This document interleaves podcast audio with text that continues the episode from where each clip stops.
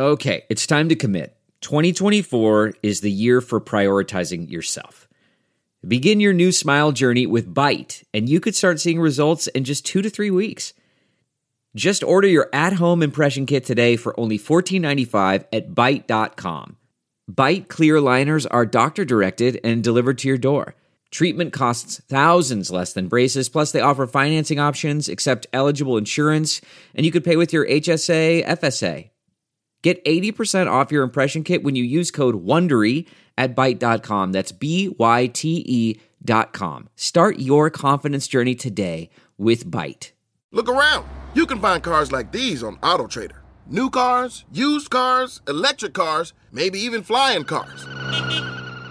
Okay, no flying cars, but as soon as they get invented, they'll be on AutoTrader. Just you wait. AutoTrader. All right, EJ. It's cloudy LA morning. We've had a lot of those over the last five months. Uh, it's it's nice and depressing weather to talk about quite possibly the most depressing franchise in the NFL, Minnesota Vikings. Uh, but depressing doesn't mean not entertaining. By God, they are entertaining, and they're good ish, or they were good ish last year. Uh, lots of ups and downs and wild swings that led to a record that a lot of people called fraudulent. A lot of people called fraudulent. A lot of mm-hmm. people saw the playoff loss of the Vikings coming from a mile away. Huh, wonder who that was. Here's the thing though. This year, I promise for once, is different.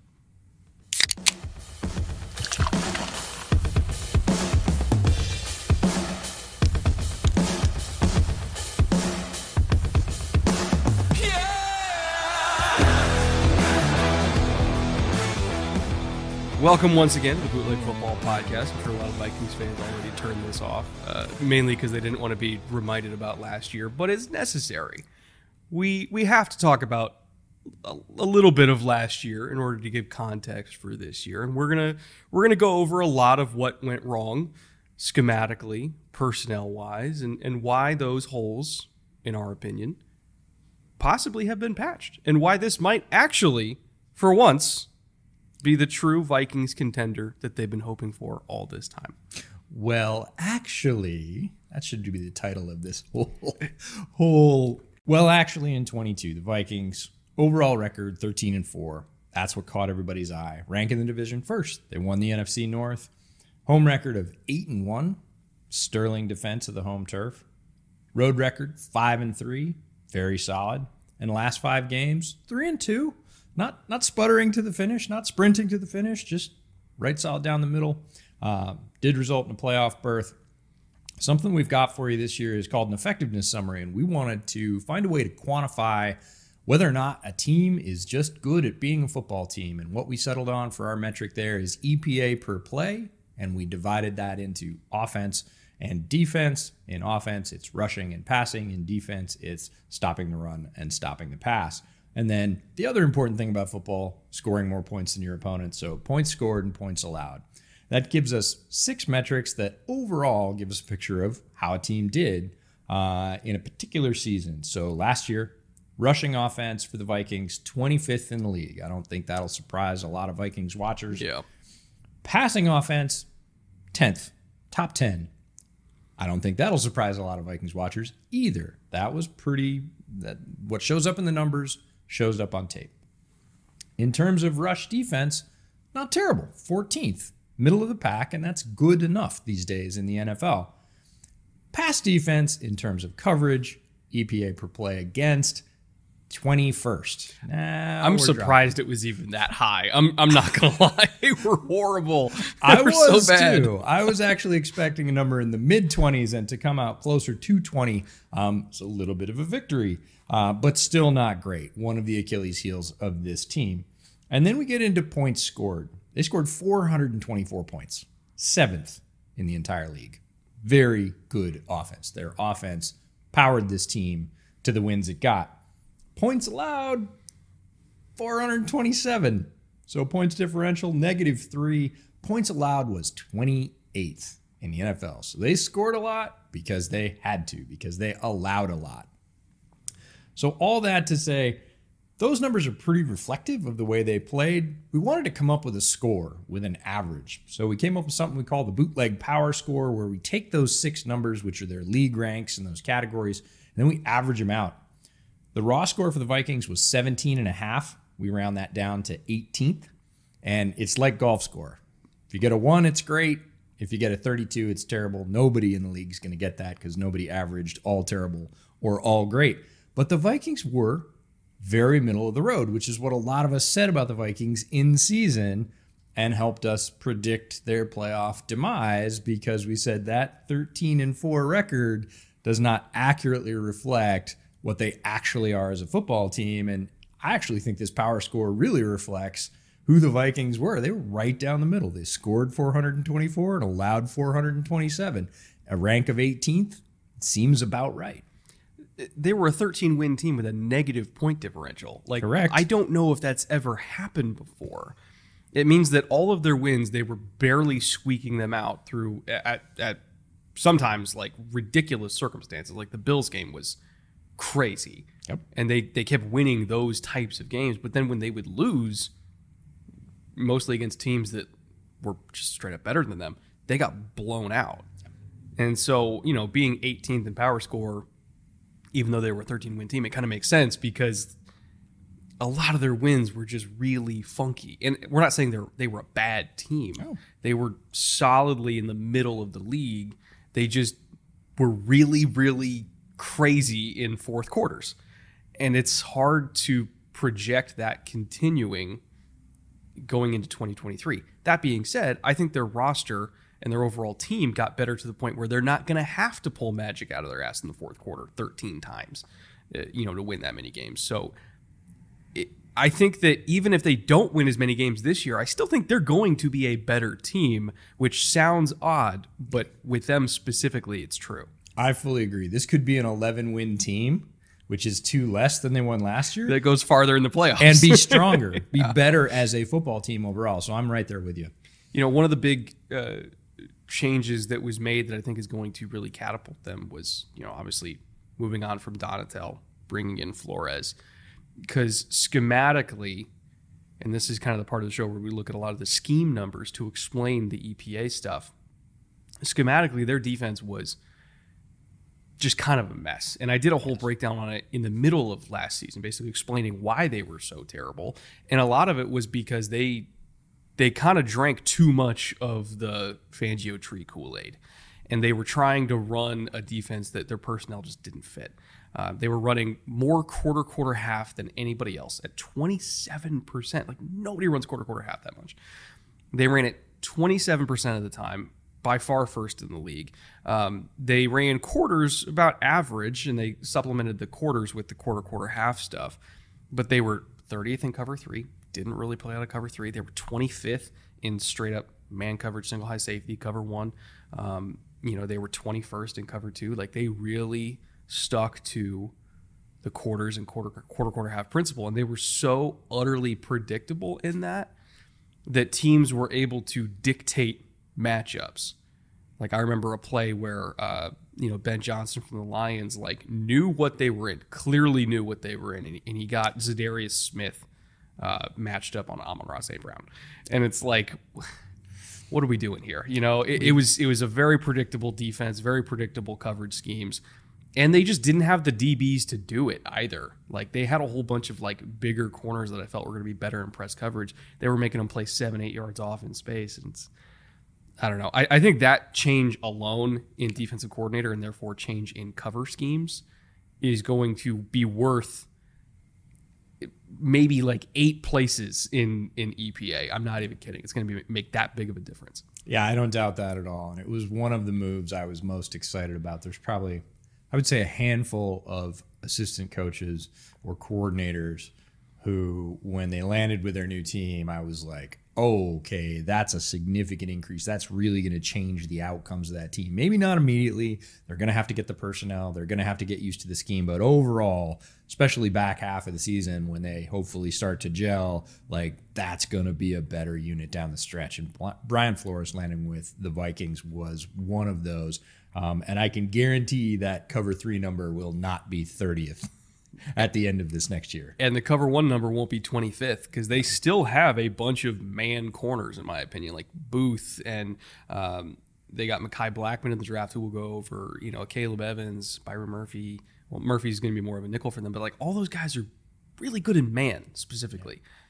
They're going to run a shitload of man for once, and they're going to be way better because of that. Uh, now, looking at blitz percentage, Donatell again coming from that Fangio side, they were 14th uh, in third and short pressures. They were 21st in third and medium. They were 18th in third and seven plus. They didn't really blitz a whole lot. They were below average at most. I think that's going to go up significantly this year again as well. So it's going to be a more aggressive defense, which I think fits what they have. Um, and they're they are going to get got a few times, which will happen with a Flores defense. Like he he lets his DBs go be DBs, and so they will get got. But more often than not, considering the types of dudes they have in the secondary, mm-hmm. big physical beat 'em up type corners. I don't know. I I speaking from a Bears perspective, I'm a lot more worried about this defense than I was last year. Doing what we do for work, we are fans of the NFL. Yes, I'm a Bears fan. Yes, he's a Texans fan and a Bears fan. And I was of two minds about Flores landing with the Vikings. It was like, ooh, cool for Vikings fans. Oh, Vikings aren't going to be an easy out anymore on defense. That's a bummer. Um, now you're not only going to have to score to keep up with that high powered offense, but you're going to have to work for the points you get. Um, yeah, you might get lucky and catch them in zero, right? And if your quarterback makes a play, yeah, you have the chance. It's high risk, high reward. But once they learn how to cover up those holes, once they start to work together, it's going to be a dangerous defense. They still have some dudes, and they were underperforming. Now, even if they perform what we expect, sort of up to level, or a few of them start to excel, it's going to be a lot more difficult when you go in to play the Vikings. Now, looking at their offensive numbers, you know their their run scheme um, was pretty predictable last year. Not predictable in a bad way, predictable in the sense we knew what they were going to do. Um, they were second in outside zone with the offensive line they built and the running back room they had. Like, yeah, it, like that was what they did best, and they really leaned into that. Um, they were 19th in inside zone. Again, they it's not that they were bad at inside zone, but they really wanted to get their guys. Um, moving laterally so they could find a crease and hopefully hit it front side or if not they have running backs with really good feet that can kind of slam on the brakes and hit backside so it's less of a vertical run game more of a horizontal and then vertical run game for them um, didn't do a whole lot of gap scheme stuff they were 16th in duo 22nd in power 30th in counter considering that for me with you know with, with with the running backs they have i thought maybe they could have hit counter more, but they just they didn't really do it that much. Um, and then like pin and pull stuff, they were 25th. So they really leaned into outside zone more than anything else by far. And they're still probably going to do that again this year. Mm-hmm. The key difference is now it's not official as of the time of us recording this. This is what June 4th. This comes out in a couple weeks. Dalvin Cook is probably gone, like 90% gone at this point. Even Schefter's tweeting out that he's probably gone, which means it's going to be the Mattison show. Mm-hmm. Or, or rather, plus hmm. the Ty Chandler show. Both of those guys also are great fit for outside zone. So they're still going to do the same thing, but with younger backs. And I don't particularly think, and I, I want to say this carefully because this is not a shot at Dalvin. I don't think there's going to be a drop off. No, Mattison is one of the backs in the league. He reminds me a lot of, not necessarily in terms of style, but in terms of production and placement on his team of Tony Pollard. Oh yeah, yeah. Right? He's the, he was the second for a long time, but he would come in and produce plays that were really good. Or Khalil Herbert behind David Montgomery, right? You're thinking, oh, he's not the starter. Comes in and always tends to make good gains, makes good plays in the passing game. And I'm with you.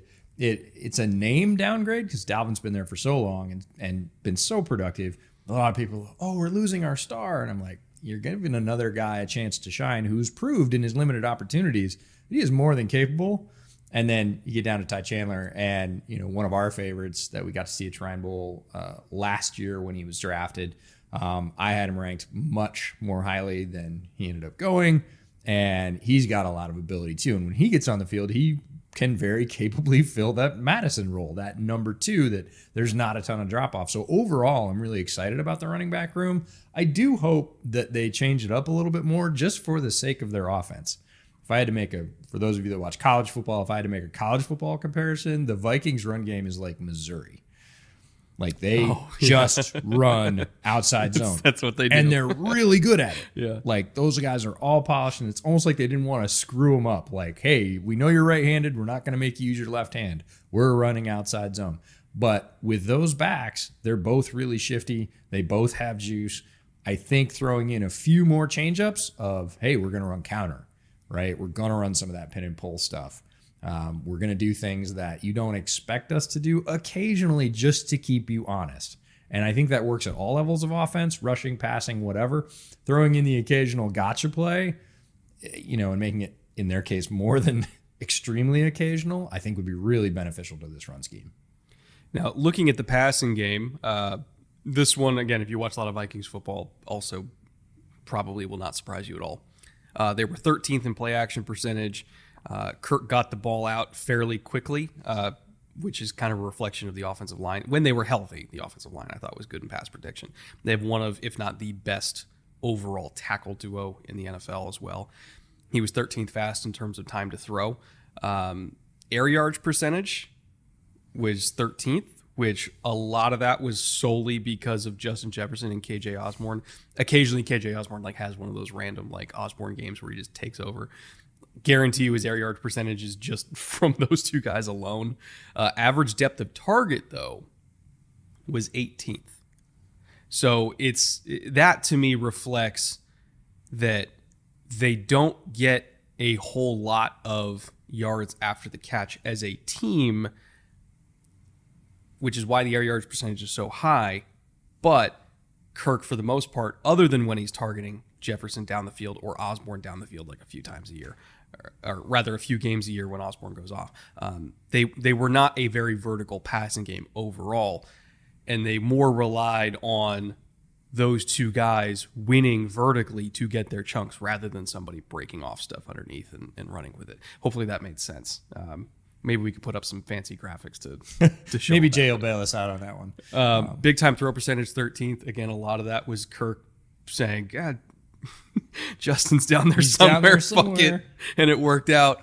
Uh, and YPA overall was 11th. Again, more than solid. So the passing game to me was very reflective uh, statistically of also what you saw on film, which is when they get chunks, it's throwing bombs to those two receivers. Well, now it's going to be three because you got Addison there. Um, they were not great in the screen game. They were not great in terms of taking a hitch, breaking a tackle, and taking off. They they really did rely on those on those receivers to get their chunks, um, but it worked out for them. And Kirk overall was good. You know, overall the pass protection was good, at least at the tackle position. Um, and I have no reason to think that this is going to regress because their receiving corps mm-hmm. is better this year. Yep. And no shade at Adam Thielen. They needed more juice. Mm-hmm. And they needed juice in particular from Addison, who can not only stretch the field, but also make stuff happen after the catch. Like he was exactly what they needed to pump up, you know, that that average depth or that area or the excuse me. There's so many fucking numbers at this point to pump up the yards after catch percentage. Like they they really needed help there, and Addison's going to help with that. So I overall I think their passing game is going to be better. Yeah, like we said at the top, in terms of them getting better guys, they got better guys. Adam Thielen, you know, a Vikings hero from his sort of origin story all the way through his very productive years to what he was last year, which is a, a good, solid technician with some size. Still a good route runner, but didn't have juice and wasn't going to get you a lot after he made the reception. He was the guy to go out on third and five, post up at six yards, make the tough catch, move the chains and there's a role for that on a football team. But if you want to be explosive and stay ahead of the curve, you need to go get a guy like Jordan Addison. And so that upgrade is going to help some of those numbers. Um, again, I feel like Kirk Cousins is one of the players throughout the entire league that is a sort of lightning rod. When you start talking about Kirk Cousins, you just know you're going to have a conversation one way or another. It's not going to be normal. It never is. he's either God or he's terrible, and he falls somewhere in between. Um, a lot of people probably get angry at this, but he's a lot like Jared Goff with a slightly better deep ball. Mm, you know, I might argue for Goff's deep ball a little bit. Sure.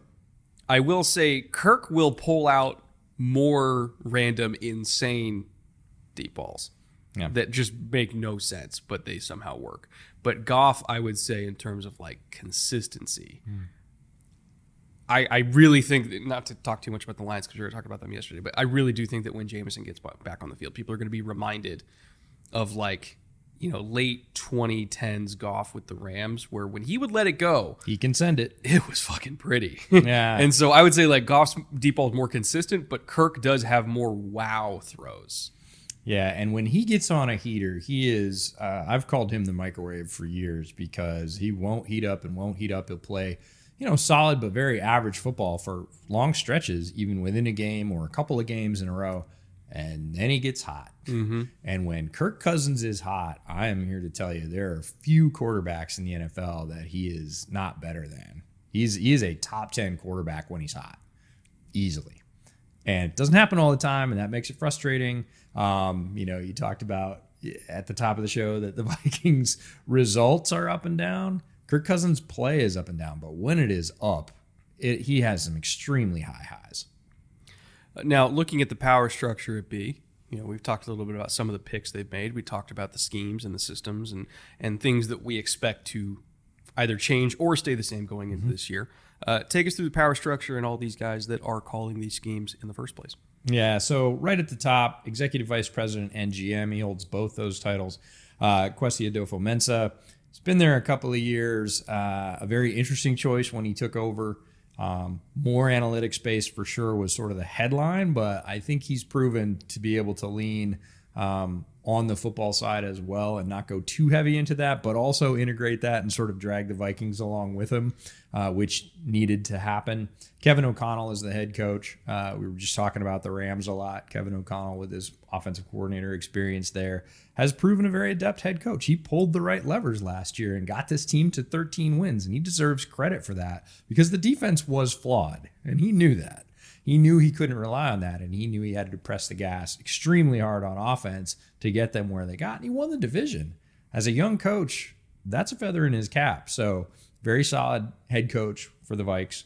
Um, in terms of coordinators, I think one of the reasons for that is there is a, an assistant head coach, as there often is, and that's Mike Pettine. Mike Pettine's been a head coach himself, and he can support a young head coach and be that sort of moderator to say, a little too high, a little too hot here, a little too low, need a little bit more energy, um, and really sort of take out some of those mistakes with experience. Not a name you're going to hear a lot. It's more behind the scenes, but I think it absolutely contributes to the Vikings' success. Offensive coordinator Wes Phillips. Look, the Vikings offense was good, very good. They scored a lot of points. We think it's probably going to be even better. Yes, there's some changeover in personnel, but like we said, we don't think there's a huge drop off there talked about defensive coordinator Brian Flores coming in in his first year, and really he's going to transform that defense. We'll see how effective that is and how well it meshes with personnel.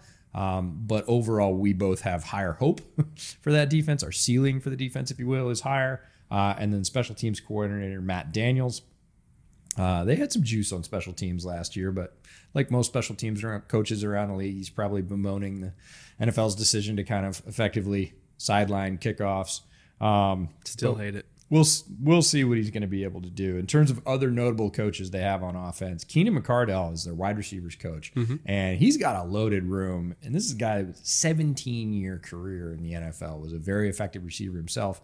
He had success with the receiving corps last year as it was composed. He's got to be licking his chops for the addition of Jordan Addison. Uh, anytime you're a position coach in the NFL and your organization grants you a high pick uh, in your room uh, you obviously have say in that decision, and he's got to be thrilled. He already had two very good, a great wide receiver, possibly the best wide receiver in the NFL, a very underrated wide receiver in KJ Osborn, who's really developed since he hit the league, and now he's got Jordan Addison. That's as good a three as there are certainly in the division. Um, and then Curtis Modkins, the running back coach. We talk about all the success that Dalvin Cook and um, Mattison have had. Um, Modkins, 28 years as a coach. Yeah. It's a lot of experience. He's worked with Dalvin Cook, Mattison, and four other thousand yard rushers Phillip Lindsay, Jordan Howard when he was in Chicago, Reggie Bush later in his career, and CJ Spiller. If for those of you that remember CJ Spiller when he went over a thousand yards, Modkins was his coach at the time. So, ton of experience working with a bunch of different backs, um, explosive guys, power guys. Um, one of the reasons I think that we think there's not going to be a huge drop off in the Vikings running game because they have very solid coaching behind it as well as good players. So the X's and O's and the Jimmies and Joes are taken care of in Minnesota. On defense and special teams, Chris Rumph, uh, the DL coach, um, his college football coaching resume is just like who's who of Power Five. He's worked at Alabama, Texas, Florida, Tennessee. Yep. Um, He's also coached for Houston and Chicago in the NFL, and his son was drafted by the Rams last year, plays for them. Uh, and then Mike Smith is the outside linebacker and pass rush specialist coach. Uh, we're seeing a lot more of these hybrid titles in the NFL. He's got his work cut out for him. He's got very good players. Um, they didn't. They did okay, much like a lot of their sort of EPA stats. They were okay in their pass rush, but if you're going to support a Flores blitz heavy defense where there's a lot of man, you got to get to the quarterback, and he'll uh, he'll be. I think key in arranging that part of the strategy, which is really important to Flores. Now, Flores is going to have a hand in that because he's coached that position before as well. Uh, but Mike Smith, he's got his work cut out for him. He's got to support that defense overall, get the new pieces up to speed, and bottom line, his guys have to get to the quarterback. I'm really intrigued by uh, their pickup of Andre Carter in terms of learning under Smith because Carter, a he went undrafted, but he shouldn't have been undrafted. Like there was no Agree. no way he should have been undrafted. But he's a talented kid, very talented kid. He's like six seven, Seven. but with legit bend and burst, and you know the, the testing numbers I don't totally believe Yeah, because we, we know service academy kids like their training for the NFL is different than a lot of the guys that start training like January, right? Yeah. So um, I, I just know what I saw on tape, which is that Andre Carter's a good football player, Yes. and and I think that he's going to be kind of a getting a lot more snaps than people think, Mm-hmm. um, specifically because the rest of the rotation is Danielle Hunter. Um, you got Marcus Davenport there, DJ Wonnum's there. Like they Mm-hmm. they have guys, but it's not guys to the point that I think that Carter's not going to get snaps. He will get snaps in that group. Um, also, Ivan Pace, who we'll talk about when we get to their rookies, uh, Yes, another one of their free agents that should not have been a free agent. There's something there that we don't know about for sure. Talk about their blitz percentage going up. Ivan Pace is why. like they're going to send him a lot. So yeah, overall, uh, power structure is is very very strong for Minnesota. They wouldn't have won 13 games without having good coaching, as weird as some of those wins were. Uh, now, after going over all that, the scheme information, the scheme changes that we expect, um, the scheme consistencies that we expect, the coaching staff. We've talked about a few different players here. In terms of where we're investing in this offense, where we're focusing on this offense when it comes to fantasy. Which, by the way, Underdog Fantasy has fully agreed to fund this show for some godforsaken reason for the next two years. They are now our main sponsor, our main partner, and our main source of uh, existence. And we very much thank them. And I still can't believe we tricked them into doing that. But if you are a Vikings fan and you are very into best ball fantasy or pick'ems or anything like that, and you're wondering which Vikings player am I getting the best value on? It's not Justin Jefferson. Spoiler alert. He's a Great player, he's not a great value. his. ADP is literally the first overall pick. So unless you're picking first, you're not getting Justin Jefferson. That being said, Alexander Mattison, who we brought up earlier, as of the day of recording this, is going at RB 25. 79 is his ADP. He's going super late. And I guarantee you, the day Dalvin gets moved or they move on from him, whatever whatever manner that happens in, uh, his ADP ain't going to be 79. So if you're going to draft him for those, you know, $15 million prize pools for Best Ball Mania going on right now, you better do it now, like before Dalvin is gone, because he's going to go up 30 spots Yep. once it's clear that he is the lead back in a run heavy offense that fits the skill set, that's super explosive, that's going to get a lot of red zone opportunities. He's not going to be RB 25. He's going to be like RB 15. So if you're going to do it, do it now. Promo code bootleg, they'll match your deposit. But I highly recommend you draft him now rather than drafting in August because you're not going to get value then. Um, the rest of the passing game specifically, we mentioned KJ Osborn for best ball, especially where we don't need him to, to have monster games every now and then. We just need him to have like two or 3 which he will do because he's KJ Osborn. He'll just show up randomly and get like 150 yards and two touchdowns. Uh, he's going to wide receiver 68. He's like a last round pick, basically. Or no, it'd be like 13th, 14th round, which is close to the last round. But he's going to wide receiver 68. He's going to be on every single one of my teams because in best ball, you don't have to do sits and starts. It's just whoever scores the most gets counted. Uh, and then Addison is at wide receiver 35, also a little bit lower than I expected. So I'm not I'm not going after Jefferson because typically I'm not picking first, but everybody after Jefferson, you're still getting at insane value. And so overall, I'm probably gonna have a lot of Vikings on my teams. Yeah, Mattison, I would jump for. I would have already jumped for. Um, KJ Osborn, I would absolutely grab because, in terms of value, especially for best ball, he's not a name and he produces well above his name level, if that makes sense. So, those are guys you want because you can wait and they are in a best ball format going to come in and contribute in big ways. And everybody's like, oh, everybody else is after the names. Don't be after the names, be after the production and understand that it's not about game to game, week to week consistency or picking the hot hand on that week. If he's on your team, you're getting all his points and he will provide points if you look at it from a season long strategy. And at wide receiver 68, it's too low. He has experience in the system. He hasn't changed quarterbacks. They were, you know, explosive last year in the passing game, and he was a big part of that. Um, bunch of value to be had on the Vikings team.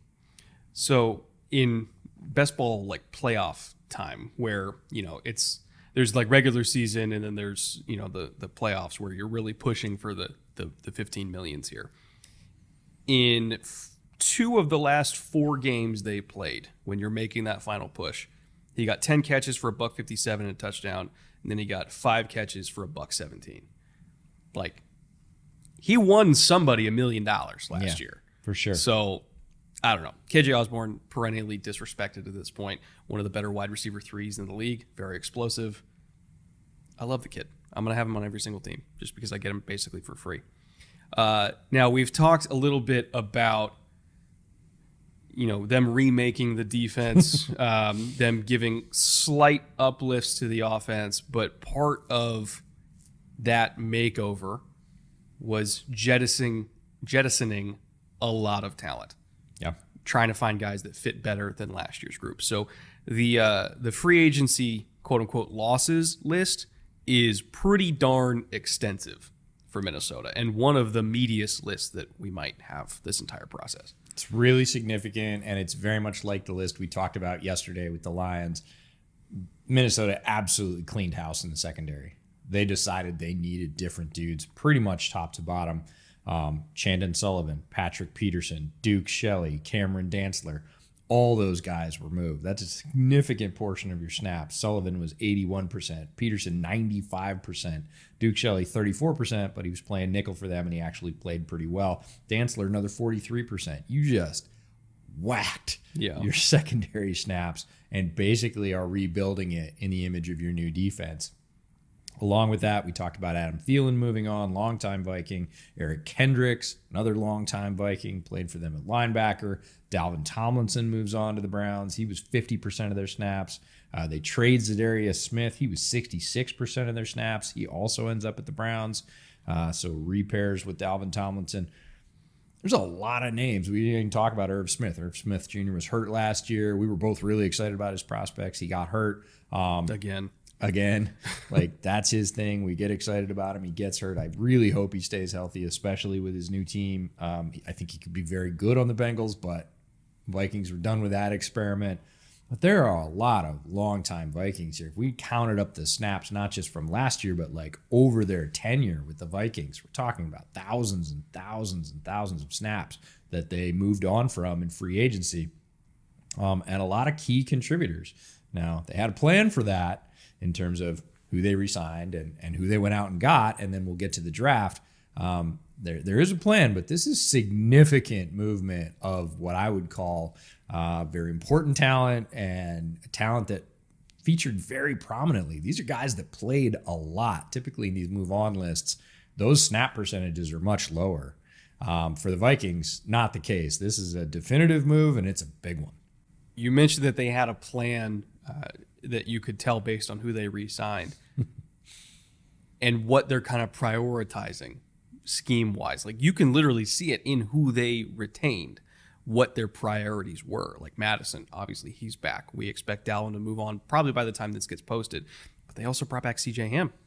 Like they this is a team that really wants to lean into outside zone from 21 personnel, like very like you know Gary Kubiak ish uh, type mindset uh, on offense. Like that's what they do especially with Kirk Cousins, who his entire career he's been in that type of offense. Um, like even go back to Washington, like that's what he came up in. That's what he does. He is under center in a typically bigger personnel grouping, you know, with two back runs that he can then bootleg off of and you know throw deep shots off play action deep down the field like that's that's what Kirk does well and they're leaning into that again you know Bradbury started out his career rough, has slowly gotten better and better and better. I still don't think he's like an elite center, but um, you know, he's not paid like an elite center. I was gonna like, say, like didn't five, pay him like one. 5.2, 5.3 million. Yeah. But you know, that he is the the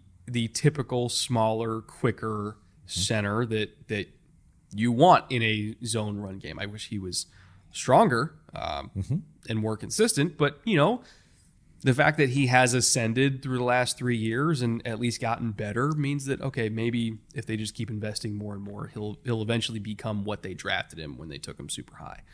Um, and then Jordan Hicks, like still kicking around, they just needed a rough and tumble ass kicker in the box to help stop the run. Um, and so keeping him around, which is that's what he does well.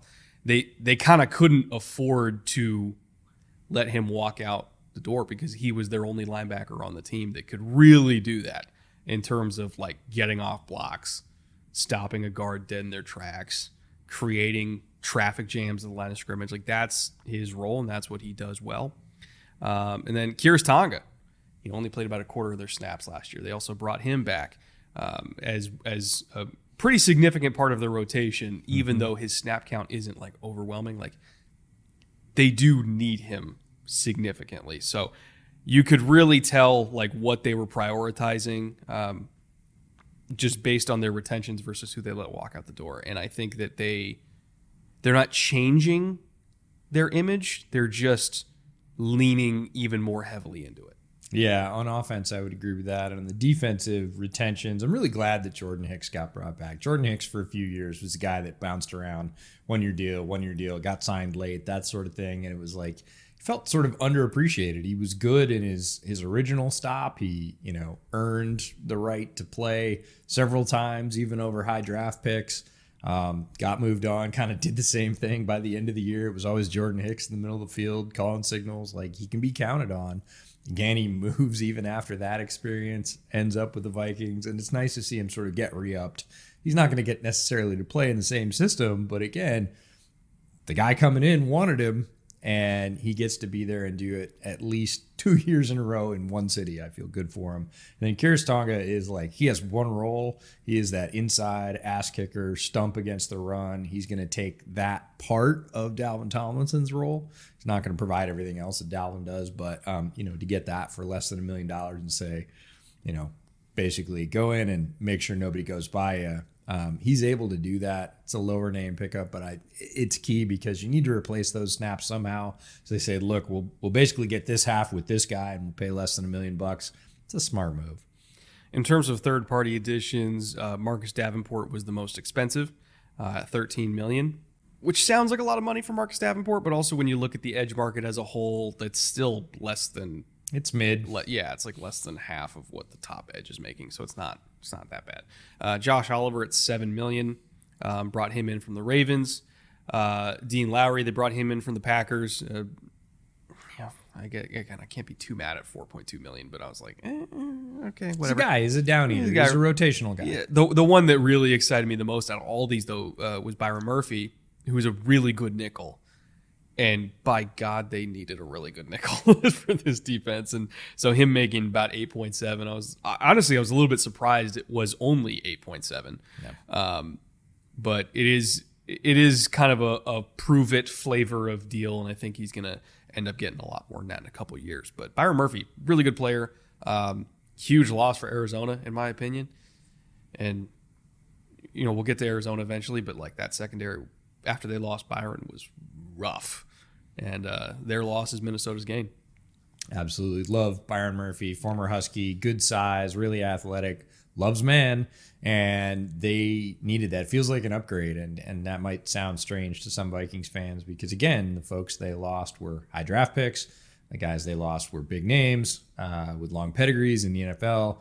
Uh, Murphy, a bit more of a newcomer, not you know, not fresh out of school, that's for sure, but played very well for a franchise where he didn't get a lot of press. Um, again, low name value, sort of high on-field value. They split the difference a little bit with the contract there. They're gambling. He's going to stay healthy. He's had some issue with that, um, but if he stays healthy, that's going to look like a steal. Now looking at their draft class, not the biggest draft class, Oh, but also one of the most exciting in terms of the guys they got, uh, especially in the first three rounds. Both of their USC kids, Addison and Blackmon, I am extraordinarily excited by. But um, yeah, it, w- it was a lean class, but a very good one overall. Yeah, I got really excited at the top. The Jordan Addison pick, we've already talked about Addison quite a bit. Um, his fit with this offense specifically. They, we knew they were going to move on from Thielen, and it was like, that's his spot. It's not, oh, go earn it, Rook, or anything else. He is starting week one as wide receiver three. Yeah. Like, specifically in the slot probably absolutely inside. Like, we talk about great fits. This was one when it came off the board. I was like, oh, that's awesome for Jordan Addison as a Bears fan. Oh, that's a bummer. That makes their receiving corps better than it was without question. Uh, Mekhi Blackmon from USC, the corner they get in round three, so no round two pick for them at 102 overall. I wasn't as wild about him. I saw the appeal on tape, and again, I'm higher on him given his fit and the fact that they brought Flores in. oh i love that pick so Like much I know you love that pick more than I did. I like it more because of who they brought in. If they'd kept their old defense and drafted him, I would have been maybe even more lukewarm on it if that's a thing. Um, I see the potential upside. I wasn't as high on him as you, but I like the fit and landing spot, and that always elevates a rookie for me. Here, here's before we continue my my feelings on Blackmon specifically and why I love that pick for them is because you look at what he does and it's literally line up and press, take dudes away in man, be ultra competitive, you know, the definition of a junkyard dog at corner. They tested him constantly in the Pac-12. Constantly. His target numbers were insane. But he didn't really get beat. He had like I think it was 20 25, 26 forced incompletions, something like mm-hmm. that last year. He was by far one of the most productive corners in the entire country, despite being targeted so heavily. Never back down, ultra physical, way better gas in terms of, you know, scooting deep down the field than people give him credit for. Legit 4 4 speed. I fucking love that kid. Like, he's going to be so good for them. I think he's going to start week one. I bet he does with the way they've uh, you know changed their secondary, and some people will be like, he's their second pick. Of course, he's going to start. He's a he's a round three rookie, right? That's not a guarantee. Round three rookies don't always just come in and and make things happen. I think he probably will. Uh, they go back to the well in round four pick 134 for another corner, Jay Ward out of LSU. There's a little mid on that one, but again, he fits what they want him to do. He's got good size, he's physical, he is not afraid to get up and mix it up, and that's definitely what they're looking for with this change in the secondary. Round five, pick 141, they get another LSU player, a big old stump in the middle. They are looking for run stopping. and Jaquelin Roy, the defensive tackle. Round five, 164 overall. This is where I get excited again. QB Jaren Hall out of BYU, player I was hot on last year. Knew he wasn't coming out last year, but uh, was watching some other players coming out of BYU and said, man, this quarterback at BYU, he, there's something going on here. He can play. Not the biggest guy, right about at six foot, very mobile, better than you think arm. And when you look at his stats compared to other quarterbacks in this class, to me, it's surprising he wasn't talked about more. He is uh, the one thing about Fit is is interesting for him in Minnesota is he is not like their starter at all.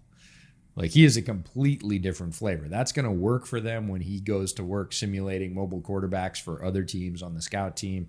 Um, in terms of coming in, like, can you run the exact same offense? Um, that's going to be a lot of work for him. He is not an under center quarterback at his size. Um, they run more spread concepts at BYU. Uh, yeah, they ran some play action, but it was typically out of pistol. So in terms of like match and oh, if Kirk goes down, everything's just going to be seamless. Eh, there's a lot of development there, but I I love the tools. I love the eventuality for Jaren Hall. And then in round seven, pick 222, I know this surprised a lot of people, but it didn't really surprise us. DeWayne McBride out of University of Alabama, Birmingham. Um, great runner of the football, great pure runner of the football. Contributes almost nothing in the passing game, is not a great pass protector, and fumbles which is why even though you saw all those highlights, I even mentioned him in the 10 gems as an honorable mention uh, in that episode as a player. I just loved watching, loved watching him run the football. But when you started to get in and poke around the edges and all the other things running backs need to do to be successful, it's like, oh, he's not going as high as people think he is with all the highlights. Um, needs to be able to pass protect. He's got his work cut out for him. But if he can again be one of those rookies that develops under a very good running back coach. They'll have something there. He's not going to see the field right away. My comp for uh, McBride specifically was a, a human weeble wobble. Because he does not fall down ever. Like, he no. is so freaking hard to tackle. I know he fumbles a lot. Uh, I know third down ability is pretty much nothing. Yeah. But that's why he went in the seventh round. Mm-hmm. And he's going to be the new RB3 now that you know Dalvin's likely moving on, and Mattison's going to be RB one, and Chandler's going to be RB two, and you know he's going to be fighting with uh, with Kenny for for RB three. St- although Kenny's more a special teamer for them, but like you know, you're getting RB three in the seventh round. Like, who cares? Like, he's just so freaking hard to tackle. I wouldn't be surprised if they give him goal line work. I really wouldn't be. You know, which maybe will will cut into Mattison's value like a little bit, but I'm not saying he's going to be like the main goal line guy, but uh, if they're going to give him work anywhere, it's yeah. going to be there, right? So uh, I, I like the McBride pick, a lot, um, mm-hmm. even with his warts because of the seventh round. You know, it's selection. A, it's an absolute lottery ticket. Yeah, right. We know we're getting great running ability. We got to work on the stuff around the edges. That's why we get the value. Let's go. Now, looking at the UDFA class, we, we talked about a couple of these guys already, but it was one of the more exciting UDFA hauls in the league, specifically because they got guys like Andre Carter who could play eventually not insignificant snaps in that edge rotation. He's a very talented guy, and between him and Davenport, clearly they have a type. Mm-hmm. You know, let's just get really tall, big, athletic, you know, crazy athletes, bursty yeah. guys. Yep. Um, and so, you know, he went undrafted for reasons that I I really feel for him because if he didn't go to Army and he went to like another Power Five program, he probably would not have even gotten close to being a UDFA because he's legitimately very talented. Mm-hmm. But he went to a service academy. Those guys tend to fall uh, for reasons kind of beyond their control. Um, good kid, good good player. Really rooting for him. Uh, Ivan Pace, arguably, actually, maybe not even arguably, the best pass rushing inside linebacker oh, yeah. in this class. He might only get third down work uh, to start, but that third down work is going to be incredibly valuable because he is so freaking good at getting after quarterbacks. And this is going to be a blitz heavy team. We know he's going to get work just doing that, and then they'll they'll kind of mix him in doing other stuff down the road. Uh, and then Jalen Williams, the corner out of Indiana, also again, this is a corner room that they are trying to remake.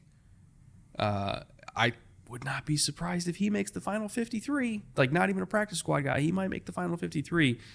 And then you got 10 more guys here competing for roster spots as well. Um, Alan Ali, um, let's see, Ben Sims from Baylor's there, Malik Knowles from KSU. Like there's there's a lot of talent in this UDFA class, and at least three or four of them that should have been draft picks. Yeah, the three that we talked about, Andre Carter II was on a lot of preseason watch lists as one of the top edges. Um, I thought, oh, because I rank edges and defensive ends differently, I was like, he's six seven. He's definitely a DE. Watched his tape, was like, nope, he is definitely an edge. Yep. He is six seven, but he is bendy. He is fast. They do put him out in pass coverage, and man, can that guy clog a lane um, out there because of the wingspan. Very, very talented player. Yeah, I think he dropped because he went to Army. Ivan Pace Jr., one of my defensive gems, unknown why he didn't get drafted. There's a reason, and it is not his on field play. No. So there was a medical thing, or maybe he didn't wow people in interviews, any of those things. Not sure what that reason is. Sometimes we hear, sometimes we don't. Um, very, very talented player, ultra aggressive, really quick, really quick, um, you know, mentally in terms of his ability to diagnose and trigger. Um, absolutely the best blitzer from the inside linebacker position in this, in this entire class, and production numbers back that up. It's not just oh he almost got there. Um, no idea why he didn't get drafted. Goes to goes to Minnesota and they have the Flores connection, and I was like, oh boy. Yeah. He knows how to use that. Every place he's been, he's had linebackers like this that he turns loose. And he's got to be just rubbing his hands, going, Oh, really? You gave me that toy? Okay. And Jalen Williams is a sort of add on. And even if he ends up on the practice squad, it's not a bad thing. Um, we got to see him in an all star game. Um, really fast, not the not the biggest guy, um, but brings speed to that room. Is certainly going to be able to contribute on special teams. I don't know if he makes the final 53, but I also don't care. He's UDFA. Um, there there is something there worth working on. Um, they're remaking their secondary. This is what UDFA is for. Looking at the overall report card for this offseason, and this takes into account four entire categories front office performance co- coaching changes and or expectations um, offense and then defense kind of overall uh, front office still the same even keel. Again it's it's hard to judge them now. Like we like the draft but you know we might not be able to judge this class for two or three years. But so we're, we're just kind of keeping it even until we see what what they do the their rookie year. But coaching can't be anything other than up. Yeah. I think based on what we have seen from Flores in the past as a as a defensive mind and a, uh, a defensive teacher as well, going from Donatell to him cannot be considered anything but an upgrade, and a massive one at that. Uh, offense also upgrade. Love Adam Thielen, but for what this team needs, Addison is an upgrade. Um, now, Prime Thielen, yeah, I'd, I'd take Prime Thielen, but he's not Prime Thielen anymore. No. So they needed youth, they needed explosiveness. Addison's going to give them that. This on paper should be a better offense. It really should, and that's terrifying because they were already really good. Yes. Uh, and then defense, I would. Oh God, I'm trying to temper expectations here because right. I know the coaching is better. right. They're also relying on a lot of young guys. Yep. They're not going to be worse.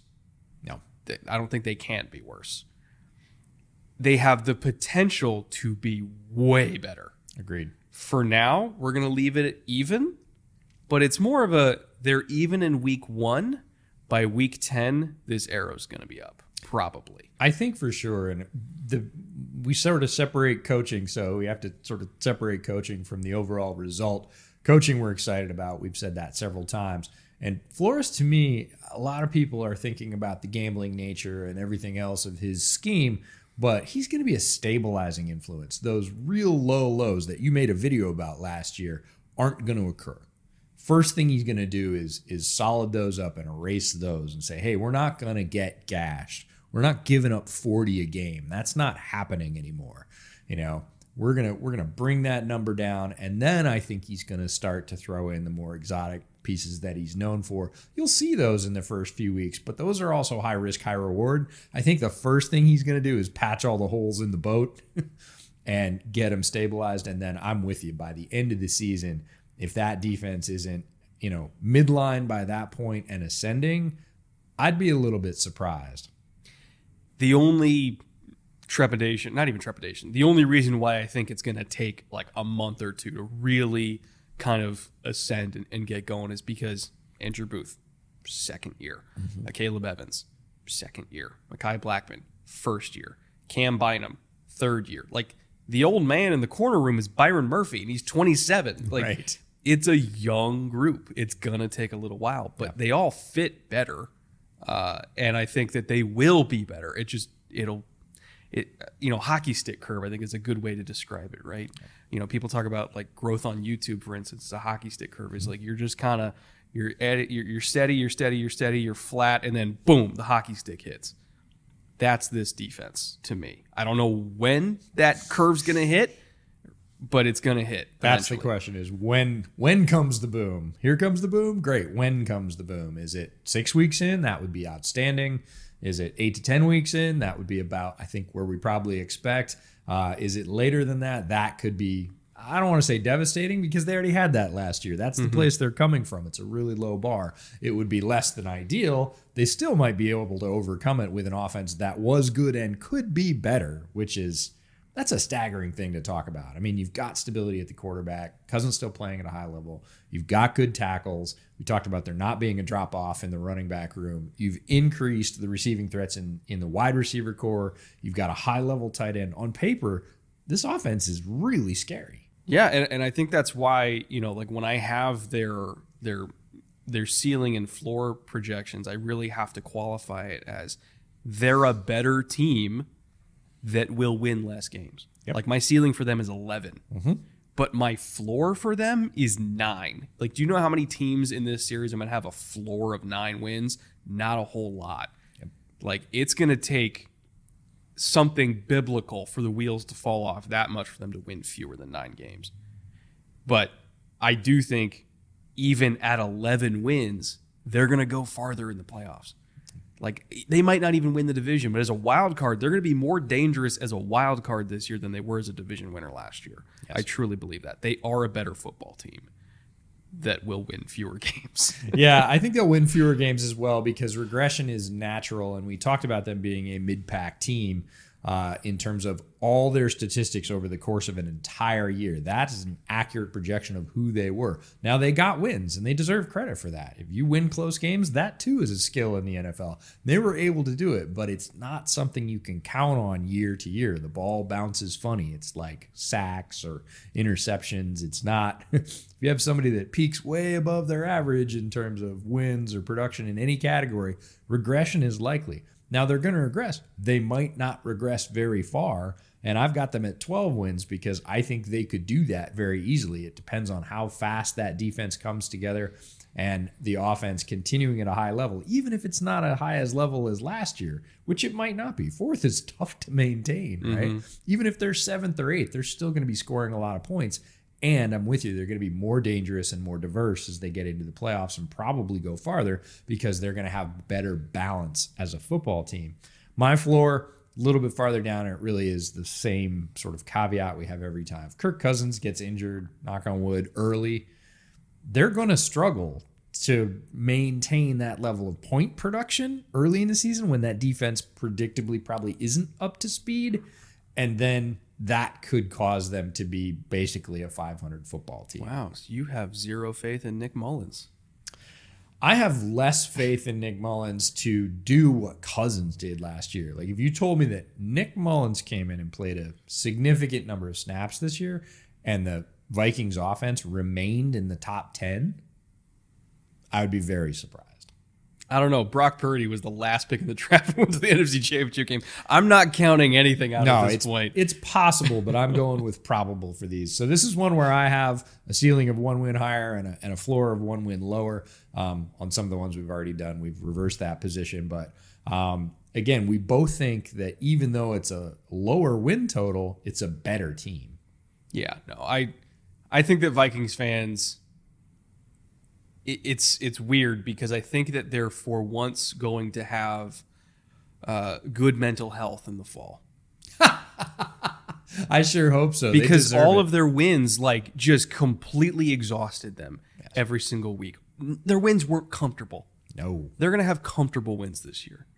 They're gonna they're gonna wake up on a Monday morning and like feel well rested. you know, they might be hungover, but not in like the oh my god, I hate my life hungover. More in the wow, what a great weekend hungover. Yeah, I had an extra beer and celebrated because that was a really good me- game. You know, they're gonna be more productive at work.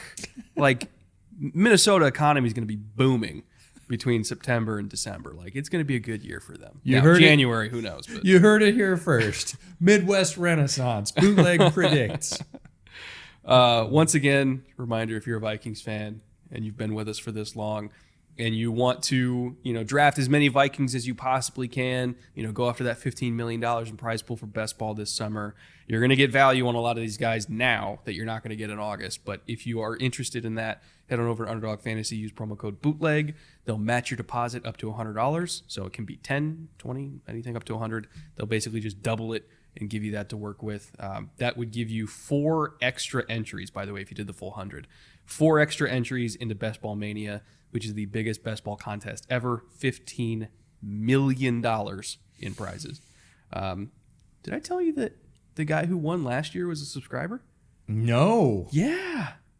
I did not know that. Yeah. No. And if we have so thoroughly excited you about the prospects of the Minnesota Vikings that you just cannot contain your enthusiasm and you need to go out and get some new Vikings gear, check out our clothing partner at homage.com. Uh, they've got an NFL license, so they have great shirts and hoodies for every team, multiple designs, all kinds of stuff. We love them. Check them out. Links in the description. Every shirt or hoodie you buy helps support the podcast. We will see you tomorrow for our NFC North wrap up overall, where we pick division winner, we pick offensive player, defensive player, coach of the year, all that kind of stuff. All the awards for the division. We wrap up the NFC North as a whole, and then uh, next week we are AFC North. Correct. We will be going on to the other northern partner, and then we move out west, down south, and finish up in the east. So we'll be back tomorrow, same time, same place. And until then, later. Take care.